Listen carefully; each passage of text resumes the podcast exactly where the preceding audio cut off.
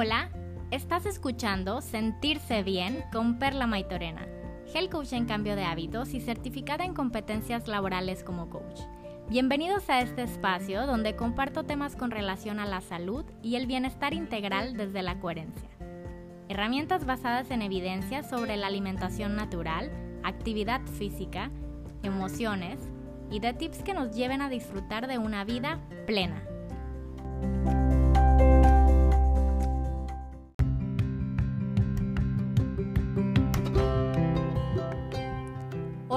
Bienvenidos a este episodio. Como siempre me siento muy contenta de estar por aquí para ustedes que buscan mejorar continuamente. El tema de hoy es acerca de los hábitos, los cuales son una de las razones por las que me volví coach en esta área y me parece muy importante profundizar en este tema. Y bien, para empezar, quiero decirles que un hábito es una acción o comportamiento que se realiza diariamente y se convierte en casi involuntario. Por eso, en el episodio anterior mencionaba que cuando ya sea fácil hacer o dejar de hacer algo, entonces ahí es cuando se instala un hábito en nuestras vidas. Como cuando nos lavamos los dientes después de comer. Nadie tiene que decirnos que debemos hacerlo o convencernos con todas las razones que hay además de la higiene personal Solo lo hacemos y ya no estamos pensando en por qué hacerlo, etc. Pero de niños, seguramente nuestros padres o quienes nos cuidaron sí nos repetían constantemente que lo hiciéramos hasta llegar a este punto en donde ya no es necesario. De la misma manera, pasa cuando estamos apenas aprendiendo a manejar o a cocinar un platillo nuevo o hablar un idioma nuevo. Primero estamos muy concentrados tratando de hacer bien las cosas, seguir las instrucciones y ya después lo podemos hacer de forma automática. Es muy interesante y no sé si antes lo hayan notado, pero la manera en la que hemos forjado nuestro carácter, cómo nos relacionamos con los demás, la manera en que pensamos, cómo actuamos, todo, todo, todo lo determinamos con base a nuestros hábitos. Y esto es así porque nuestro cuerpo tiene inherente una ley de eficiencia. Esta ley de eficiencia lo lleva a realizar estas rutinas automáticas para ahorrarse energía, ahorrarse esfuerzo, que puede utilizar en otras cosas como hacer digestión, que es un proceso que de hecho le demanda demasiada energía. Definitivamente estas acciones se vuelven parte de nuestra personalidad porque son nuestras prácticas diarias. Y estas prácticas diarias se convierten en nuestro estilo de vida, el cual a su vez tiene un impacto en la calidad de vida que tenemos. Las personas y situaciones que atraemos, literal tiene impacto en todo. Así que como recomendación, yo creo que de verdad hay que tomar conciencia de qué estamos haciendo la mayoría del tiempo o qué estamos repitiendo cada día. Hay que poner atención en esto. Si tienes... Mm, si por poner un ejemplo, tienes el hábito de no cumplir lo que dices, pues a lo mejor el día que quieras de verdad cumplirlo, pues probablemente ya ni te van a creer, ¿verdad? Y puede que hasta te sientas ignorado, frustrado, de es que a mí no me ponen atención y yo lo que digo nunca cuenta, eh, ¿por qué me ignoran? No lo sé, ¿verdad? Pero no es que quieran los demás ignorarte, sino que como muchas veces has demostrado que no cumples lo que dices, pues ya cuando prometes algo o dices que harás algo, pues se lo toman a la ligera, no cuentan con ello realmente. Si lo hacen, pues qué bueno, qué padre. Pero si no lo haces, pues no pasa nada, ya probablemente lo esperaban. Y sinceramente que tener palabra es una de las cosas que más deberíamos cuidar. Pero bueno, esa es mi opinión personal, igual y tú puedes tener otra. La cosa es cuando no cumplimos lo que nos decimos ni siquiera a nosotros mismos. O las personas que tienen el hábito de quejarse por todo. También ojo con esto.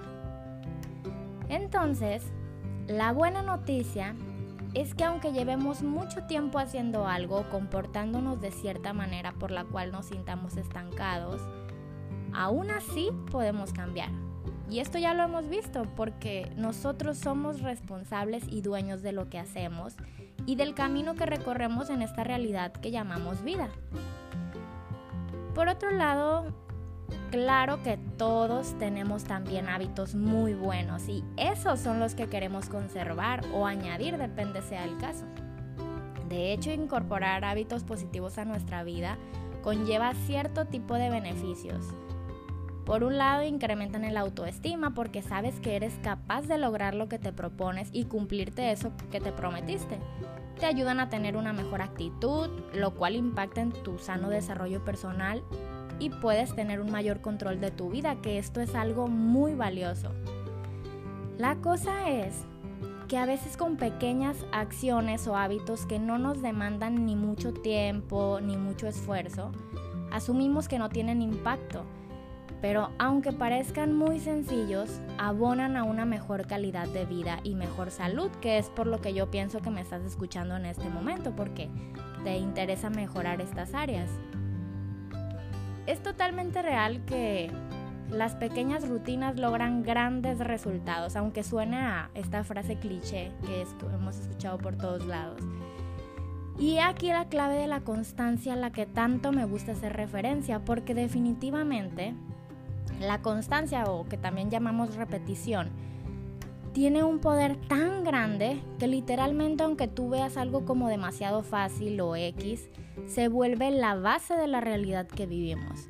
Las noticias que escuchas, las personas de las que te rodeas, lo que lees, lo que hablas, lo que piensas, lo que haces, todo abona a quién eres y el tipo de resultados y experiencias que tienes. Pero si el cambio no se queda, tampoco se quedan los resultados. ¿Por qué digo esto? Porque no podemos esperar que por hacer ejercicio dos días a la semana nos sintamos más flexibles o que ganemos más condición. Los resultados primeramente los vas a sentir y luego los vas a poder apreciar visualmente en caso de que hagas ejercicio 5 o 6 veces por semana todas las semanas. Si notan por qué les digo que la repetición es clave, ¿verdad? O supongamos que entrenaste muy bien tres meses y luego lo dejaste empiezas a ver retrocesos en el avance que ya habías alcanzado porque el cuerpo es sabio y te responde exactamente a lo que recibe. Aunque también tiene memoria.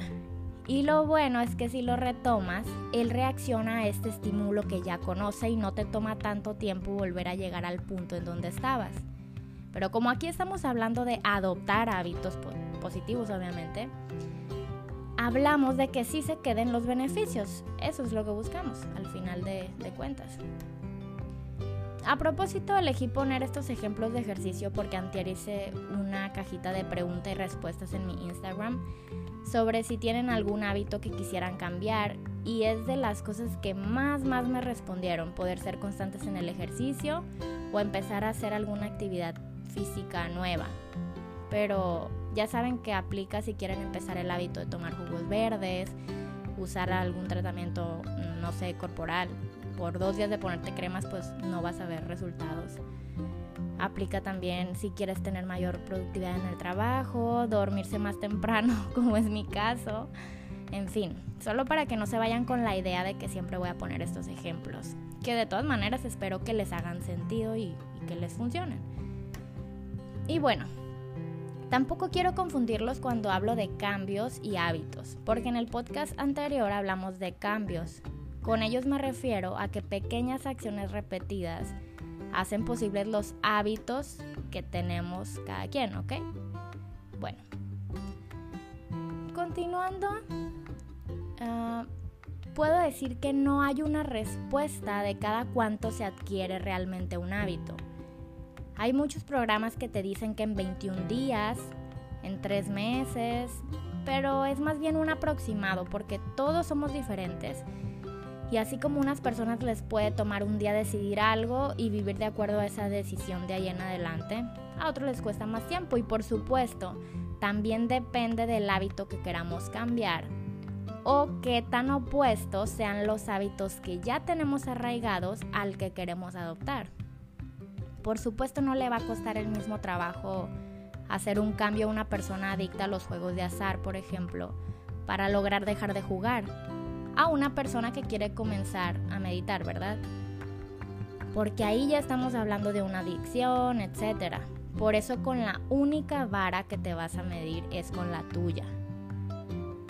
Y ya para ir terminando con este episodio, quiero dejarles como recomendación hacer un registro del hábito o hábitos que quieres implementar para que puedan ir visualizando sus avances y esto les dé mayor claridad de si sí están cumpliendo o cuánto es que les falta.